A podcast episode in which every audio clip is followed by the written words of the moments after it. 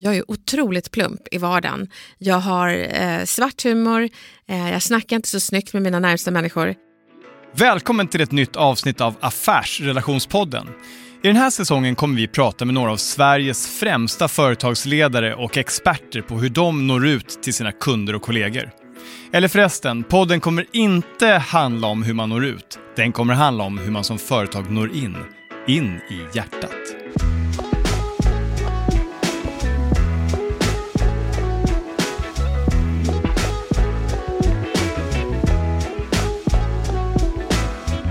Idag har jag ännu en drömgäst. Hon är Sveriges främsta föreläsare inom kommunikation, retorik, men också författare och semiboss i utbildningsföretaget Snacka snyggt.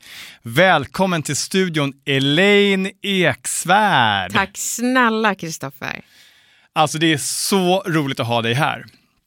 Elaine, jag känner ju lite grann sådär, du och jag har ju känt varandra under några år och jag känner liksom att vi är lite så vänner. Mm. Så när jag försökte få med dig i den här podden, då skickade jag ett sms till dig. Ja. Eh, och då får jag svar sådär, ja nej men du får kontakta eh, min man som är vd i vårt företag och sen skickar han mig vidare till liksom en assistent Lägg eller av. projektledare. Ah. Och sen får jag säga, ja vi ska se hur det går i hennes kalender och sådär.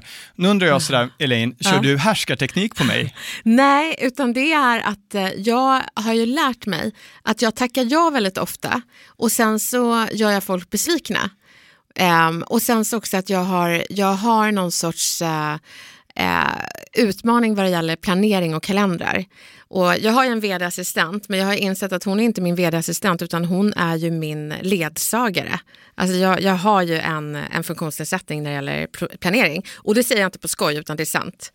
Um, men jag inser ju att det, det kan få folk att känna sig mindre värda, men det är för att jag så gärna vill komma. Så jag skickade ju din skärmdump av vår konversation till mina kollegor och, eh, och bara, ni måste boka in det här, se till att det händer. Men det var också precis innan releasen av eh, min bok. Just det. Ehm, och eh, att min vd-assistent hade blivit sjukskriven. Wow. Apropå, ja nej men Ja. precis. Ehm, så att allting var så himla rörigt. Okej, så jag ska inte ta det personligt i alla fall. Nej men gud, du, jag vill jättegärna vara här.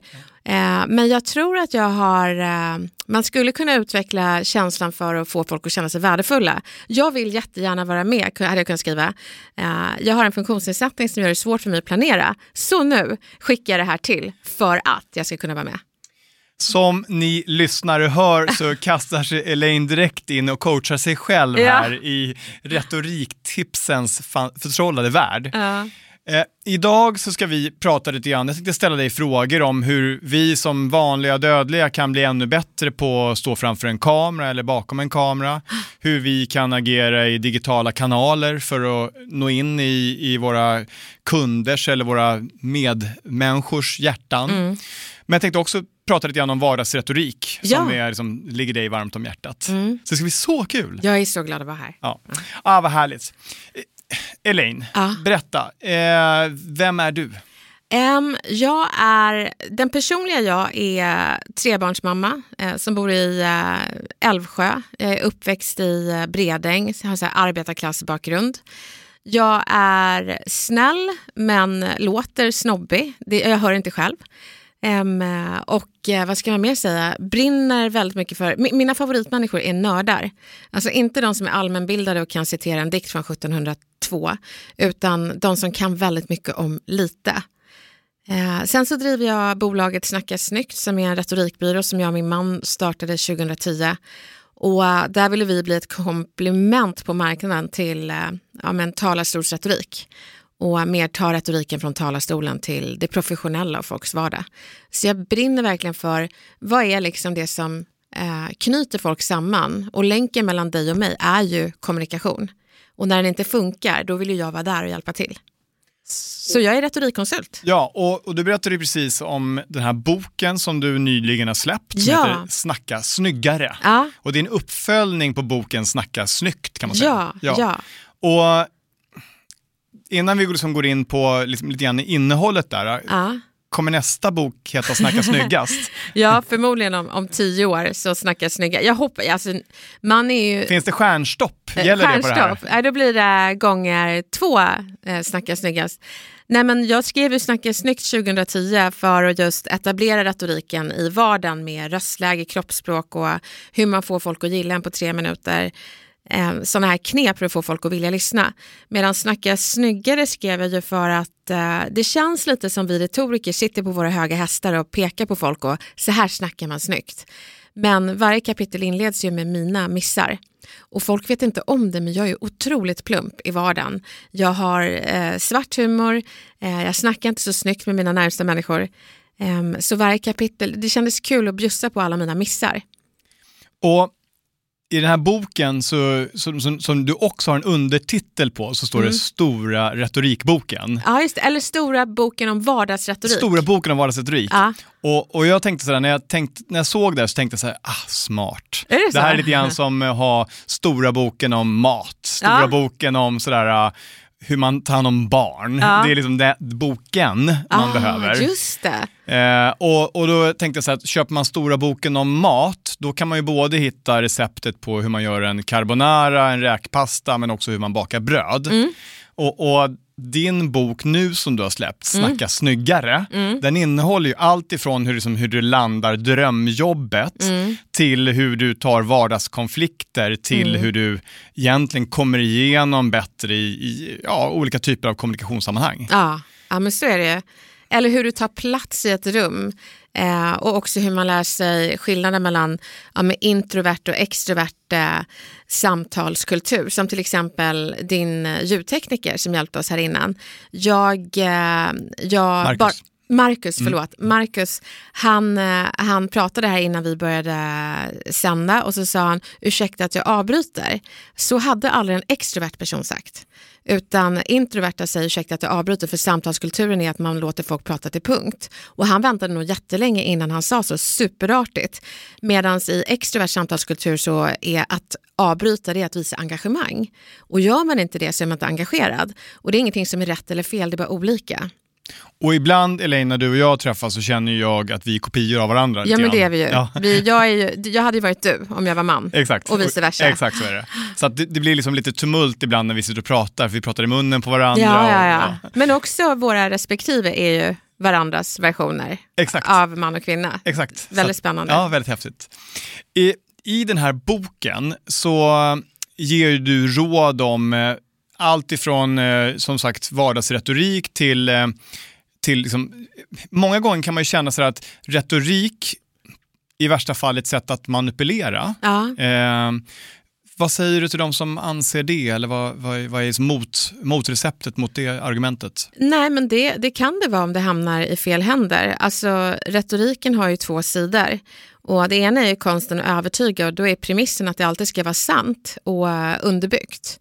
Medan eh, det andra är vad vi kallar fallasier och det är fallgropar och fula knep för att övertyga folk. Som till exempel fenomen som falskt dilemma. Att jag presenterar två alternativ till dig för att lura dig att tro att det finns två.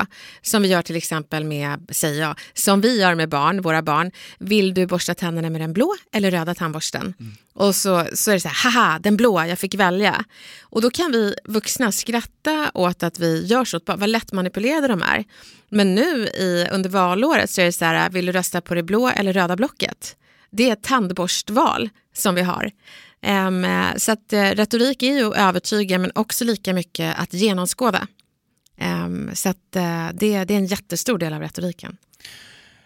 Du har ju varit aktiv med att analysera politiker. Mm. Du har ju tittat väldigt mycket på debatter och sett vem som retoriskt vann med argument och så vidare. Mm.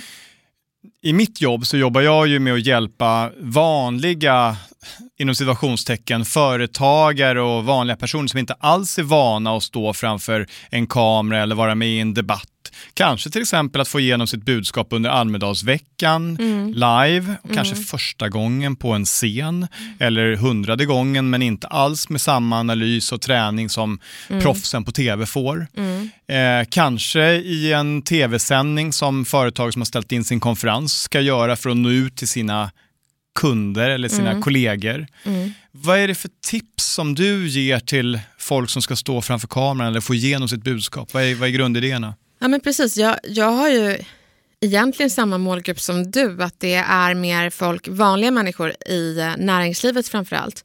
Men, men tipset är ju att man inte ska, det ska inte vara någon skillnad, det ska inte vara någon skillnad på scenpersonligheten och eh, mediepersonligheten. Alltså de vi tycker om att lyssna på, det är de som är autentiska. Är du en kuf och eh, inte har så mycket ögonkontakt men, men älskar det du pratar om så får du vara den nörden på scen också. Det är jättedumt om du förställer dig och kastar ut med armarna om det inte är du. Och Det är där jag tycker Hans Rosling var fantastiskt bra för att han, han var liksom sig själv. Han var inte så intresserad av att synas utan av sitt ämne. Men, eh, men jag tycker ändå att man ska ha ögonkontakt med kameran såklart, inte med sitt manus. Och att, att det inte låter som att man är en nyhetsuppläsare med till exempel sin powerpoint. Det är många som blir så. Och det vill jag ändå berätta för dina lyssnare att jag tycker det är jättejobbigt när Kristoffer lyssnar och jag pratar för han har hört allt jag säger. Du menar när jag står och lyssnar på dig? Ja, det är, men det är hemskt. Ja. Eh, för du, du har ju anlitat alla de största föreläsarna. Du är en sån här person jag tror att det är en yrkesskada. Du kan inte dras med och bli eh, tårögd, skratta eller för att du vet allting som folk gör. Det ska, det ska till väldigt mycket för att du dras med i en berättelse för du har ju sett allt. Ja fast Elaine, Ja och nej. Det ena är att när jag lyssnar på en föreläsare så är jag oftast eh, liksom odelat positiv, särskilt om jag är inbjuden som gäst. Ja, ja, ja eh, men det tror jag. Men det andra är att eh, jag kommer ihåg en av gångerna som jag lyssnade på dig mm. eh, och då satte du verkligen fingret på eh, en, en, sak som inte någon annan riktigt har satt fingret på som jag har varit väldigt berörd av. Mm. Eh, och det var när du berättade att sådär, förmodligen i framtiden av era liv mm. så kommer ni eh, bli missförstådda. Mm. Ni kommer bli oskyldigt anklagade för saker som ni inte har gjort eller upplever att ni inte har ställt till med. Mm. Eh, och då kände jag så här, oh, hon, hon förstår mig. ja, och, och, det var faktiskt så en wow-upplevelse för mig, för det var också en trygghet i att känna ett perspektiv att ja, men livet kommer fortsätta vara lite trassligt just i den situationen. Mm. Så det, det tyckte jag var, jag, jag, jo, nej, men jag, jag har blivit berörd några gånger när ja, jag lyssnat på det. Ändå. Ja, ja, Nej, och sen, du är absolut inte negativ, men jag tänker bara svårimponerad. Men det var kul att jag lyckades en gång Ja, verkligen. Nej, men du har lyckats många gånger. Ja. Och för min del när jag sitter och tittar tittar på en livekonferens när det mm. sitter 500 personer och lyssnar och du till exempel föreläser, då sitter jag oftast och tittar bakåt på publiken istället för att titta på föreläsaren. Såklart. För det är, mycket mer jobb. spännande att göra det och se vart det fastnar någonstans, vilka som lyssnar, hur mm. vi ska möta olika personer.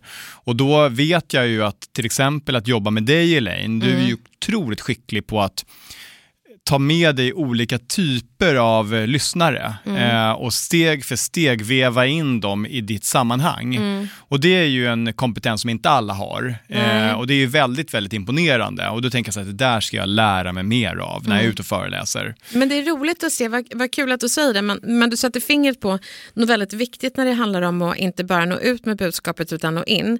Det är svårt att göra det digitalt men IRL så kan man i alla fall läsa av publiken istället för att läsa av sitt manus. Okej, hur reagerar de här? Oj, nu lutar sig alla framåt och gapar lite lätt. Det är kroppsspråk för intresse.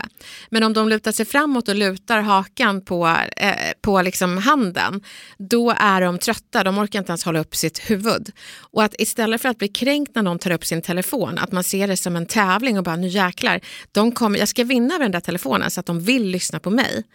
Och min, min utmaning är nästan alltid de här skeptiska äldre herrarna som jag nu närmar mig ålder i. Men, mm. men i alla fall, eh, de som sitter med armarna i kors och bara, vad ska den här snärtan lära mig? Då är jag så här, han ska jag få att gråta i slutet för att han blir berörd. Jag tycker det är så kul. Och då är det någon som kommer fram och säger, ja, jag har inte gråtit sedan 1978. Och då är jag så här, då var det dags. Mm. Men, men att läsa publiken, ja, viktigt. Nu har vi varit ett par år här i, mm. i pandemin. Mm. Eh, det har varit väldigt begränsat med officiella tillställningar när, eh, när vi har fått möjlighet att vara ute och föreläsa för eh, ja, konferensgrupper live. Vi har stått bakom kameror istället. Mm. Hur har det varit för dig Elaine? Um, dränerande men också väldigt eh, nyttigt. För att eh, vi har ju alla varit kommunikativa analfabeter i det digitala rummet.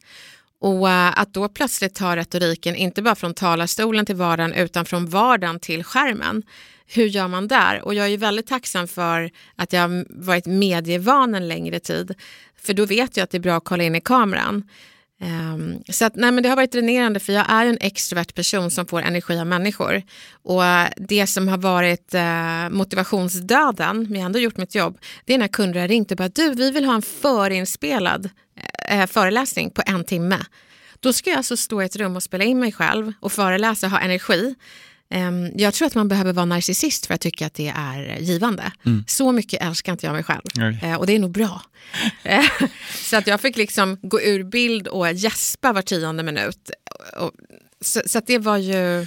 Och vad är dina tre tips här då, om jag ska stå framför kameran och vara med i en livesändning. För det, det kan vi också konstatera att det här kommer bli mer och mer vanligt. Mm. Även om vi får möjligheten att träffas fysiskt så kommer vi fortfarande synas mycket mer i olika typer av digitala kanaler. Mm. Allt ifrån Teamsmöten till livesända företagsmöten till mm. debatter i tv eller vad det nu kan vara för någonting när företagen får sina egna tv-kanaler. Mm. Vad, vad tänker du på när du kliver in framför kameran? Um, att man är närvarande är ju viktigt, men jag tänker också, både det här, om vi tar digitala möten först och främst, så handlar det om att uh, de som är med i digitala mötet behöver känna sig sedda.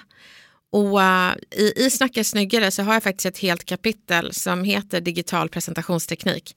Det tog så jäkla lång tid att skriva för det är, kanske, det är som att be en fotbollsspelare att spela med skridskor. Mm. Det är ju inte kul, men du kan göra det någorlunda snyggt.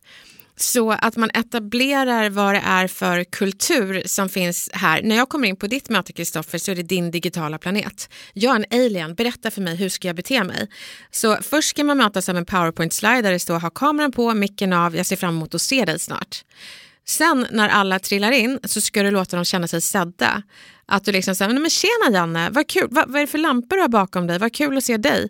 Och då vet de, aha, jag kommer vara delaktig. Eh, sen är det att man ska ha 45 minuter max och sen en skärmpaus. För vi har fyra gånger sämre uppmärksamhetsförmåga i ett digitalt möte. Så att eh, 45 minuter, 15 minuters paus och sen mm. gå vidare med 45 minuter till om man nu behöver göra det. Exakt, exakt. Du ska inte kopiera längden i, eh, i fysiska möten, men du ska gärna få det att likna ett fysiskt möte. Sen tycker jag också att man ska ha, så det första rådet är då ja, 45 minuter på 15 minuters skärmpaus. Eh, sen så att du respekterar introverta och extroverta. Innan mötet börjar så ska du gärna ha 15 minuters digital kaffestund då ni snackar väder och vind och annars kommer sådana som jag och Kristoffer när mötet är igång kidnappa mötet och snacka väder och vind. Mm. Um, och sen så också att du när mötet är slut lämnar öppning för de introverta och säger hörni, nu är mötet slut men har ni några frågor så kommer jag vara kvar i tio minuter alla kommer ju lämna, förutom de introverta som inte gillar det här fokuset. Nej, jag ska inte ta plats inför alla. Superbra, Elin. Och nu pratar vi det traditionella liksom teamsmötet med sitt team eller tio personer mm. som är anställda eller ja. kundmöte eller projektmöte. Om man går lite större då, att du ska mm. liksom lite grann sända ut till eh, 100 personer eller 200 personer, då är det ju mm. inte samma chans att ha försnacket och interaktionen. Du kanske kan skapa interaktion digitalt med mentimeterfunktioner eller folk mm. räcker upp handen och går in och sådär. Mm. Men, men annars, vad tänker du på när du går in för en sån situation? Nej, men det är att kopiera mitt kroppsspråk eh, och röstläge som jag har eh, live eh, framför kameran. Så det du ska tänka är att kameran är din vän och du behöver bete dig som att det, det är en människa. Och uh, Många har det här dead arm syndrome, att händerna bara hänger längs sidorna. Så att du behöver studera dig själv och hur du pratar när du pratar med familj och vänner och ta med det där. Uh, Mentimeter tycker jag är jättebra och då får man gärna reagera på det de säger. Som jag, jag frågade folk någon gång, ah, hur många av er har lätt att erkänna fel? Och då skrev jag kanske 99 procent ja. Och då sa jag, ni ljuger. Exakt. Eh, och det, det tycker de så här, att man reagerar på deras eh, eh, uttalanden om man har den möjligheten. För det är väl verkligen eh, ett problem som man har haft när man har skickat ut mentimeterfrågor är att man faktiskt inte frågar om någonting som man är intresserad av svaret av. Nej. Utan man frågar för att man tror att det är bra för retoriken ja. eller för att engagera folk. Ja. Och så kommenterar man inte på svaren. Exakt. Då dör ju dialogen ganska fort. Ja, ja, då är det bara, ska hon inte berätta? För de är ju nyfikna på vad de andra har svarat. Mm. Att det finns moment i sändningar som innehåller interaktion och reaktion. Så de, de två är jätteviktigt. Interaktion och reaktion och gärna en mänsklig reaktion så att man inte bara eh, 91 procent har svarat ja. Eh, nu går vi till nästa punkt. Skjut mig, vad tråkigt. Alltså, man får jättegärna reagera. Nu är vi ju nästan eh, liksom tillbaka till något slags normalläge kontorsmässigt. Mm. Väldigt mycket företag öppnar nu upp sina kontor, man har möjligheten att komma tillbaka dit och jobba. Mm. Många företagsledare vill ju få sina anställda att längta tillbaka till kontoret. Det känns ändå som att vi har glömt några sådana basvanor som vi från två år sedan var liksom självklara. Du vet det här, hålla upp en dörr, eh, titta folk i ögonen. Vad är det mer för vanor som vi har glömt bort som vi behöver liksom påminna oss själva om när vi kommer in på kontoret nu igen? Ja men artighetsfraser och jag, jag, tror att vi har blivit socialt utmanade nu efter pandemin och sen så tror jag också man behöver prata om postpandemipersonlighet. Jag märker att jag har utvecklat en introvert sida, att jag tycker det är ganska mysigt att vara själv. Och mitt sociala batteri tar slut ganska snabbt. Jag var livrädd på minglet jag hade häromdagen som du var med på. Hur, vad säger man? Jag skrämmer alltid bort folk för att man, man ska prata väder och vind och då vill jag plötsligt prata om eh, äktenskapskriser och döden. Det är inte jättebra. Um, så att jag tror att vi har glömt bort lite det här att vara intresserade av folk och ställa, ja, men ställa nyfikna frågor. Hur mår du? Hur går det? Um, så. Elaine, din bok heter Snacka snyggare. Mm. Eh, jag älskar det här, för att jag, eh, när jag och min kollega startade Eventyr, en mm. eventbyrå som vi jobbade med i 25 år och skapade möten runt om i världen. Och då kommer jag ihåg att i de första åren så skrev vi alltid så här äh, hälsningar från Kristoffer, Sofie och alla de snygga guiderna. Mm. Eh, så vi använde verkligen så här snyggare i kommunikationen. Mm. Eh, och det kändes liksom alltid roligt och sådär. Men jag vet också att vissa kan se lite provocerande på det där. Vadå snygg? Är det någonting bra? Är det någonting viktigt? Är det liksom ytligt? Ah. Hur tänker du kring snyggare begreppet? För jag du har ju verkligen lyft in det till ja, i men precis, snacka här. snyggare. Men jag tänker att det, det, är en ganska fin premiss att jag säger jag lär dig att snacka ännu snyggare. Då utgår jag från att du snackar snyggt från början. Så uh, jag, jag, tycker inte, det är inte ytligt utan det är mer, det är bättre att likna det vid ett räls, att det går mycket smidigare för budskapet att gå fram om du har en räls. Och det är det snyggare är. Och mm, Det är inte ytligt med kroppsspråk och röstläge, det är till exempel, det är ju det första språket vi lär oss. Så eh, barn och, eh, är omedvetna experter på det. De genomskådar när jag säger nej, du får ingen glass och så låter tonfallet osäkert. Då får man det här tjatmaratonet. Så Nej, men nej, jag tycker att vi, det, det är otroligt djupt eh, i Snyggare. Mm. Och, och, Jag tycker den här boken, den innehåller ju, jag har ju bläddrat igenom den, jag har inte hunnit läsa hela för den Nej. släpptes ju häromdagen. Igår. Ja, exakt. det är helt okej. Okay. ja, eh, men men den, den innehåller ju verkligen brett spektra.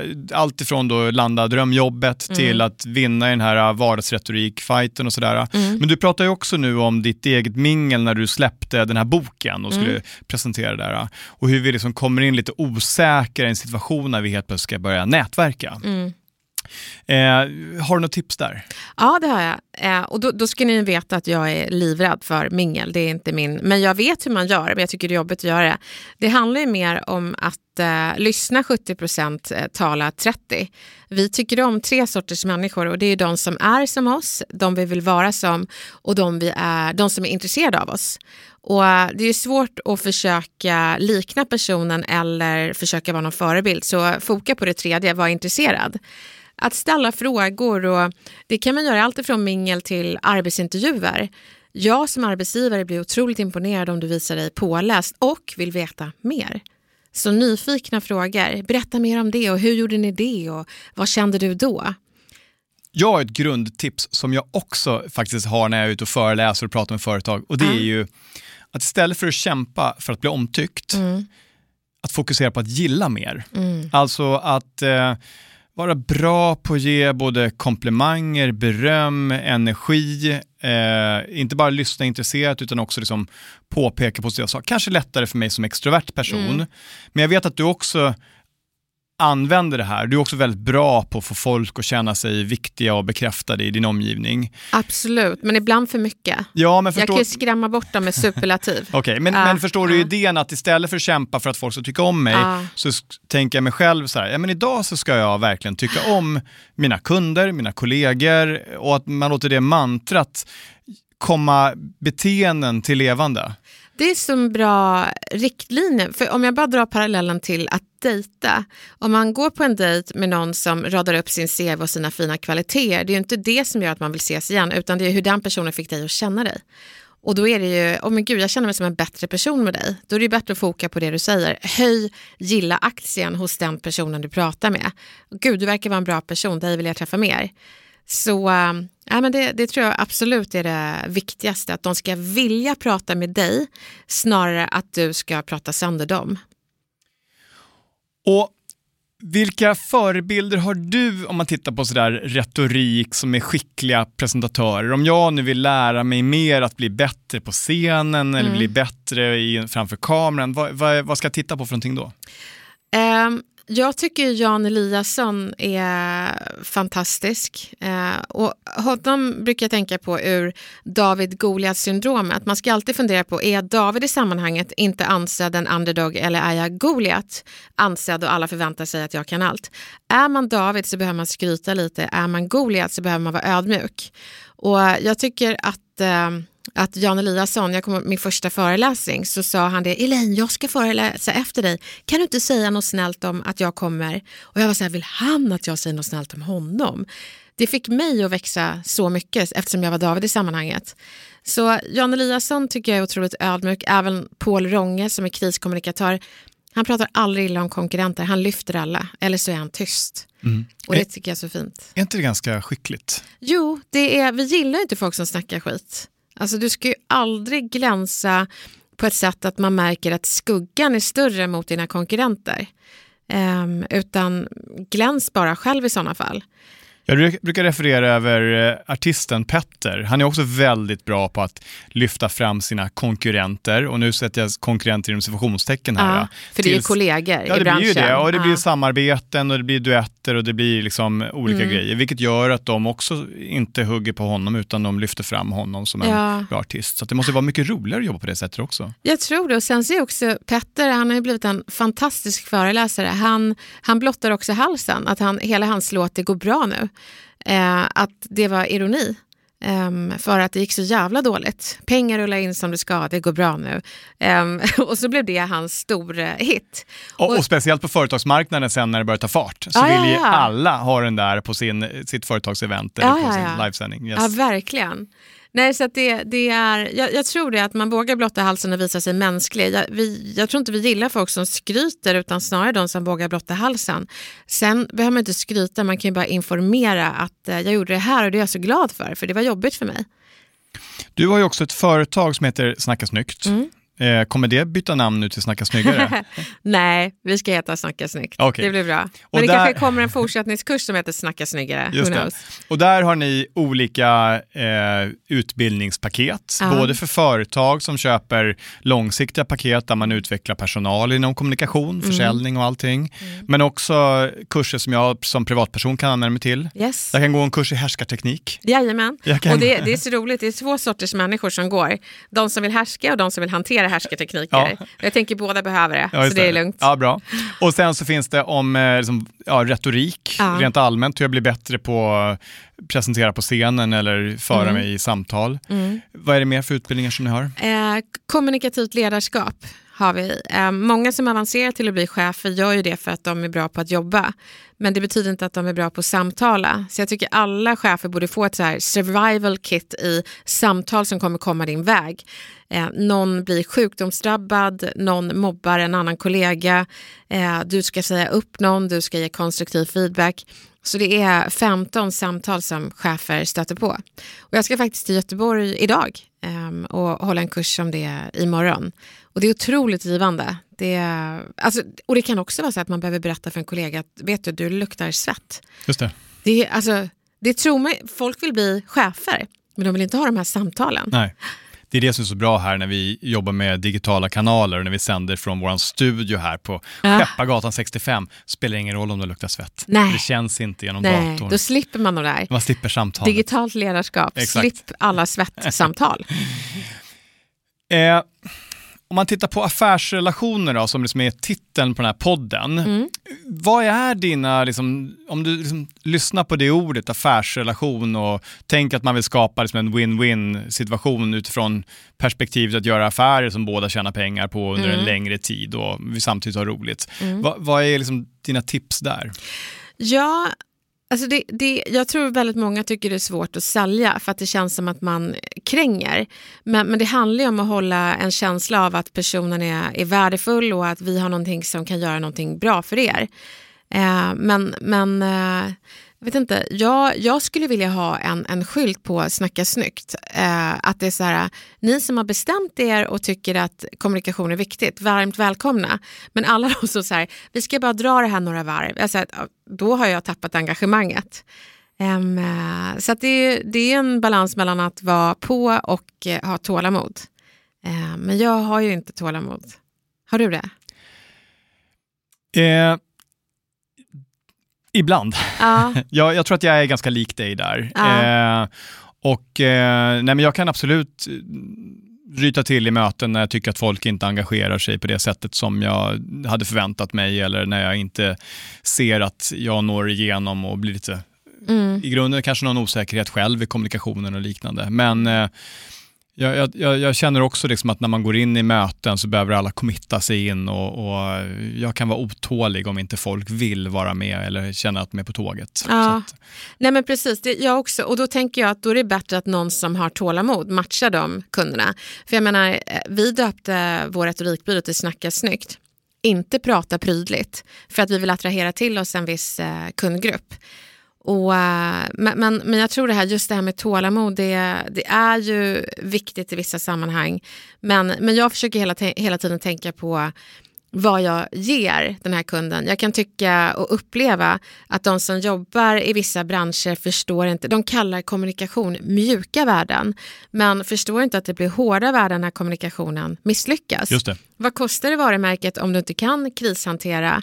Vad kostar det varumärket när en vd kanske säger, eh, nu ska jag inte citera någon, men säger någonting som tolkas på fel sätt? Mm. Och då, så det är oftast Kan, kan du känna Ja. också så här, är inte det risken också Elaine? För nu har vi ju levt två år här med digitala kanaler. Mm. Skillnaden är ju om du står på en scen och pratar med eh, hundra kollegor eller tusen kollegor. Mm. Då är det ju oftast inte så att, då kan du ju komma iväg med liksom några felsägningar och du kanske är lite plump och Mm. vi kan skratta bort det och du ser att folk reagerar och så kan du liksom dra Mm. över det. Om du står framför en kamera och pratar in, då blir det här forever. Ja, precis. Och det är det här digitala avtrycket som ju har använts i cancel culture där man tar ett citat från en kontext då ingen reagerade på det och sätter det i nutid. Jag tror vi alla behöver vara överens om att eh, vi kommer för alltid ha digitala avtryck som vi inte är stolta över. Men vi behöver förståelse för att människan är föränderlig och det sades under en tid då det var acceptabelt. Ehm, eller så sades det under en tid då vi var annorlunda och nu har vi växa människor. Så att jag bara önskar att vi inte var så dömande att istället för att förkasta så kan man förklara. Ehm, istället för att skälla så kan man samtala. Så att jag försöker, och nu, nu, nu är inte jag någon som eh, sitter på mina höga hästar och säger att jag aldrig har skällt eller förkastat. Men, men jag vill hjälpa folk att växa och jag vill bli hjälpt att, att växa också. Det låter väldigt klokt Elaine. Ja. Jag, och, och jag håller med dig. Mm. Jag, jag tänkte, nu sitter vi här på eh, Skeppargatan 65 i Stockholm i Point Break Studio. Mm. Eh, vi har ju försökt hitta liksom någon kombination i den här studion av sådär, ja men här ska vara en professionell podcaststudio och en tv-studio samtidigt som vi liksom vill ha liksom en sån här liten surfidé i det här. Ja, Och surfen i det här tänkte jag prata med dig om nu. ja. Och när Eh, du säger surf, Det är vad- precis det som kommer nu. Det Ah, här okej, är min spännande. fyndiga twist här. Ja. Så nu tänkte jag först fråga dig hur du surfar och nu tänkte jag hur du surfar digitalt. Aha. Det vill säga när du surfar på nätet, när jag vill nå dig som konsument eller jag vill påverka dig på något sätt. Lyssnar du på några podcasts? Eh, lyssna, nej. Jag, jag spelar ju in podcast. Det vet jag. Ja, jag vet och det låter ju jätteförmätet. Mm. Så, men, men Så det är inga, inga favoritpodcaster som du kan rekommendera i alla fall, som du konsumerar? Nej, jag lyssnar på det min man berättar om podcast. Han, lyssnar, för han och jag har ju helt olika algoritmer. Mm. Och därför är jag så nyfiken på vad, vad, vad säger ditt flöde? Um, för du följer uh, vita medelålders män i näringslivet och som gillar aktier. Och då, han blir lite förolämpad och börjar följa lite olika. Men uh, så världsbilden blir ganska annorlunda och han lyssnar på Joe Rogan. Och det tycker jag är superintressant att höra. En poddare som är väldigt kritiserad men också väldigt uppskattad. Uh, så jag lyssnar på podcasts via Gustav. Du får jag göra en, en sån här fame-grej här nu. Jag, David Batra och Johan Glans Ah. har varit och lyssnat på Joe Rogan i Los Angeles. Du skämtar. Nej, jag menar allvar. En livepodd. Nej, Nej. inte en livepodd utan när han körde stand-up. Men det jag tycker är så häftigt med Joe Rogan, och jag gillar ju folk som inte försöker putsa sitt eget varumärke eller anseende på bekostnad av andra. Han är genuint nyfiken och han ställer ju frågor eh, som kanske kan betraktas som plumpa. Han ställer alla frågor som jag kanske inte vågar ställa. Vad menar du där? Och det där är helt knasigt sagt, eller jag håller med dig. Så han kan skifta så mycket i en och samma intervju. Han är inte rädd, för hans nyfikenhet är större än hans rädsla. Och samtidigt så hamnar han i kraftiga blåsväder. Eh, till och med på nivån att eh, massor med amerikanska artister liksom vill tas bort från Spotify för hans, hans podd ligger där till och med. Ja, och det tycker jag är lite farligt med den här cancel culture. Alltså du behöver inte hålla med. Men, men man behöver ju inte putta bort någon från en, en eh, plattform. Ehm, Va, vad, eh, om vi tittar på dig själv då, som Mm. digital konsument. Eh, s- eh, läser du nyheterna på mobiltelefonen eller tittar du på tv? eh, jag, på mobiltelefonen. Jag tittar inte så mycket på tv. Jag tittar på Netflix. L- Läser du böcker eller tar du en ljudbok? jag läser böcker. Ja. Någon favoritbok som du kan rekommendera? Eh, oj, det är många. Eh, Jag, jag, alltså jag, men nu har ju alla läst Björn Natthiko, men eh, o- otroligt bra och ödmjuk bok, snäll bok. Jag läser ju nästan bara biografier, men så också Där kräftorna sjunger. En otroligt bra bok av en debutant, 70-årig kvinna, debutant. Och den ska bli film. Och den här boken, det, man kan inte säga att det är roman, eh, thriller, det är liksom en helt egen genre. Den, är, den var verkligen, det är en av de bästa böckerna jag läst. Ja, vad häftigt. Ja. Men, eh, min fru läste den så jag ska verkligen ta Du och... måste läsa den. Jag måste göra det, hur? Ja. Ja. Gustav lyssnade på den. Ja. Han tyckte den var skitbra. Mm, toppen. Ja. På musik, vad, lyssnar du mycket på Spotify eller lyssnar du på radion? Spotify, ja det är plattformar, inte genre. Nej, jag tänker mer på, genre, eller på plattformen här, hur Ja. du konsumerar. Ja men eh, det, det är Spotify. Och eh, det är tur det, för att då berättar Spotify vad jag lyssnar på, då kommer du gilla den här låten. För jag har ju lärt mig att hjärnan stelnar när man är 25, vilket gör att jag gillar Tupac, eh, Fugees, all R&B och hiphop från 90-talet. Det var då jag stelnade.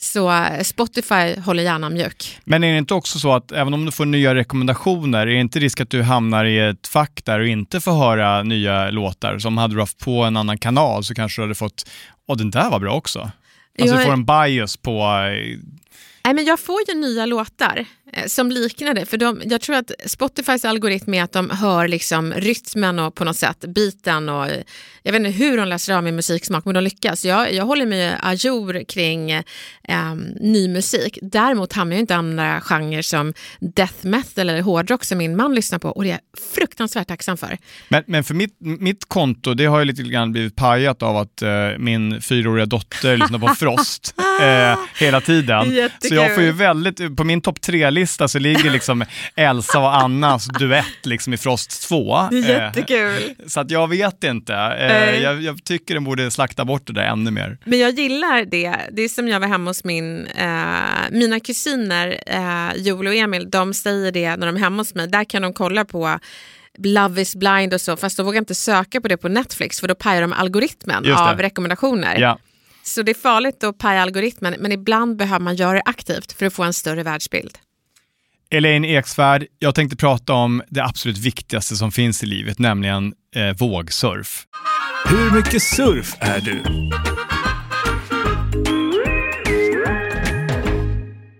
Om du eh, fick välja, skulle du då direkt flytta ut sex månader på stranden eller skulle du hålla det läget som du har just nu? Hålla läget som jag har just nu. Det är fel svar.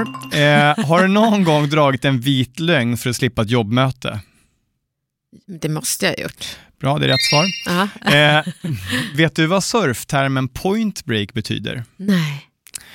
Ja, men Var det point- fel svar? Nej, ja det är fel svar i den här testen. Va? Eh, men det är ju så att eh, när man surfar så finns, surfar man på olika breaks. Eh, Ah. och ett kan vara ett beach break, då slår ju vågorna lite överallt för det gäller ju att hitta vågen just där den bryter. Mm. Men på ett point break, det kan vara till exempel en pir eller en sten som sticker upp så bryter alltid vågen på samma ställe. Och det här är ju lyxen för surfare för då kan du ju lägga det rätt placerad och ta vågen på exakt rätt ställe. Så det, det är ett point break. Okej. Eh, är du bra på att fånga dagen utan att du har en tavla på väggen där det står carpe diem på? Nej, Är du inte det? jag har ju en sån tavla. Gud sån. vilken klyscha jag är. Eller har du en, har en tatuering på armen Inte också? än. Nej. Nej. okej. Eh, har du simmat i havet under det senaste året? Nej. Det är en badkruka. Okej. Går du ibland runt på Stockholms gator och dram, dagdrömmer om att du egentligen skulle vara på en strand och vara ute i vågorna? Nej. Det är många fel. Har du någonsin vågsurfat? Alltså jag är ändå, min mamma är från Brasilien. Ja. Jag borde ju svara ja på allting. Ja, exakt. Ja. Har du någonsin vågsurfat? Eh, nej. Och då tar vi den sista kontrollfrågan här nu. Stämmer det med att du liksom med kontoret inom situationstecken menar bussen som du bor i eh, på stranden bara för att maxa dina dagar i vattnet? Nej, och gud, fast det lät mysigt. Eller hur? Ja, det gillar jag. Jag har alltid velat inreda en buss. Du får inte så många vågsurfpoäng här Nej, i våran, i våran, i våran point break-test här. Eh, då har vi gjort så här, mina kollegor på Point Break, de har eh, tagit fram massor med kreativa idéer för hur Elaine Eksvärd och Snacka snyggt kan använda digitala kanaler för att skapa ännu större genomslagskraft. Åh, vad roligt. Och nu vet jag ju att ni är väldigt duktiga på det. Ni spelar in sketcher och lägger ut på Instagram och Facebook och även LinkedIn. Ni, du har spelat in 130 podcastavsnitt. En del av era utbildningar som spelar ni in också. Ni är väldigt bra på det. Du är en del av eh, Framgångsakademin och det. jobbar massor med olika spännande projekt. Men här kommer bra och dåliga idéer som vi har tagit fram till dig. Idé nummer ett. Och du får sätta betyg på de här då, från- från 1 till 10. Så här. Ett till tio, ja. 10 är bra, liksom. Ja. men 1 är... Nej, det, tror jag ganska inte, dåligt. Ja. Eh, idé nummer ett. Eh, ta över konceptet Fröken Sverige-tävlingen och tävla i att snacka snyggt istället för att vara snygg. Ja! Tio. Det, det, det är en bra idé, eller hur? Gud ja. Men annars är inte du så mycket för Fröken Sverige-tävlingen kanske? Eller? Nej, det är nog inte. Och talen där, jag vill rädda alla barnen, äh, ge fattiga pengar. Nej men, ja men gud, då, där har vi ju Snacka snyggast. Ja, Vem ser det. snackar snyggast i Sverige? Bra idé, eller hur? Vi kan spela in den här i vår studio. Vi Yes. tar nummer två. Spela in din föreläsning Snacka snyggare som ett TED-talk på 18 minuter som företagssändningar kan köpa on demand istället för att du ska behöva re- resa runt i land och rike för att liksom föreläsa på konferenser. Ett. Ett. Jättetråkigt. Eller hur? Jag är trött på det här digitala. Ja, men tänk om du kunde, liksom, då kunde du vara på flera ställen samtidigt Ah. ut, och sitta hemma Men och då dricka. är inte jag där, då är mitt digitala jag där. Och jag får ingen upplevelse. Och jag drivs ju inte av pengar, utan upplevelser. Åh, Sen så vill jag ju ha pengar för att kunna ha upplevelser. Men nej. Om du ändrar, kom in till oss. så Då kommer jag till er. Ja. Ja. Eh, nummer tre, gör en tv-serie tillsammans med mig. Mm. Eh, där du och jag hjälper folk att mingla och nätverka sig ur med ens ensamhet. ja. Tio. Det är din egen idé. Är det det? Jag har snott den från dig. Är det sant? Ja, du sa ju någon gång till mig att det där borde vi göra. Ja, men en hörsnäcka bara... Ja, Ja, och så berättar man, gör det och... här och... Exakt. Ja, gud vad roligt. Nummer fyra, att ni totaldigitaliserar era utbildningar, bygger e-learning-moduler som liksom blir en uppföljning av era fysiska kurser. Mm. Så när de är med på kursen och känner så här, jag Elaine eller, eller Peter eller någon av era kollegor, jag vill veta mer. Mm. Precis då säger jag så här, jajamensan, för 2000 kronor kan ni få den här inloggningen Mm. så kan du få uppföljningen här. Vad tror du om det? Men gud, nu inser jag att vi har varit dåliga på att marknadsföra det, men 10 och vi har det, Snackadamin, Ja. som är digitala utbildningar, uppföljningar av alla våra kurser. Snyggt. Och där Ja. får man inloggning och är där i tre månader. Vad kostar det? Ja, men ungefär 2000. Ah, snyggt. Du har Ja. redan tagit den. Ah. ah, Okej, sorry. Att det här är Det bara låter en, nästan som att jag planterar. Kan du inte ställa den här frågan? en gång till. ja, precis. Snacka snyggt-podden den har spelat in ungefär 130 avsnitt. Mm. Eh, men egentligen så tänker ju vi då att det vore ju ännu coolare om du kunde ha det här som en tv-show istället. Vi tycker Ah. att du kunde bli liksom en YouTuber. Ah. Så att de här 130 avsnitten borde ha liksom en kompletterande eh, videoinspelning Ja. där du liksom går ut och gör dina 130 avsnitt på YouTube istället. Åh, Vad tror du om Gud. den idén? Jag tror att den är tidskrävande. Fem. Jag borde, men jag orkar inte. Men fatta vad coolt att vara YouTuber. Är det det? Jag vet inte. Ja, nej, men det är väl det. Jag men jag är inte. alltid sån där som kommer på saker för sent när YouTube håller på att gå under. Ja. Eh, Men det kommer det inte göra. Elaine Eksvärd, Ja. det har varit ett fantastiskt nöje att ha dig här i studion idag och få prata med dig om affärsrelationer i en ny tid. Mm. Och tack för alla konkreta, roliga tips som jag har fått av dig. Mm. Eh, och slutligen så tänkte jag fråga dig, för jag vill ju att den här podden ska vara en positiv liksom, energikick. Sådär. Men, Ja. men vad, vad ser du fram emot mest under 2022? Em, jag ser fram emot att eh, träffa människor och hjälpa dem att växa kommunikativt desto mer. Men, men också ta chansen att själv eh, växa kommunikativt. Det, det jag tar med mig härifrån det är ju just det här, vi gillar tre sorters människor, få dem att känna sig värdefulla och vara intresserade. Så jag ska göra en ny alltså, autogrej, att åh, jag vill så gärna komma till din podd, men jag har den här funktionsnedsättningen, så vi ses via mina kollegor. Så att det inte blir det här, mitt folk hör av sig. Eh, så den, där, där har jag utvecklingspotential. Så jag tänker det, att, att hjälpa folk att växa kommunikativt. Det är, och slutar man växa, då är man ju statiskt och då lever man inte. Det är ett tråkigt alternativ.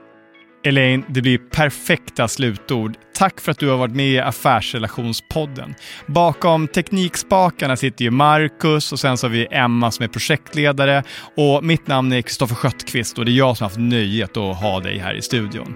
Tack! Tack för att jag fick vara med.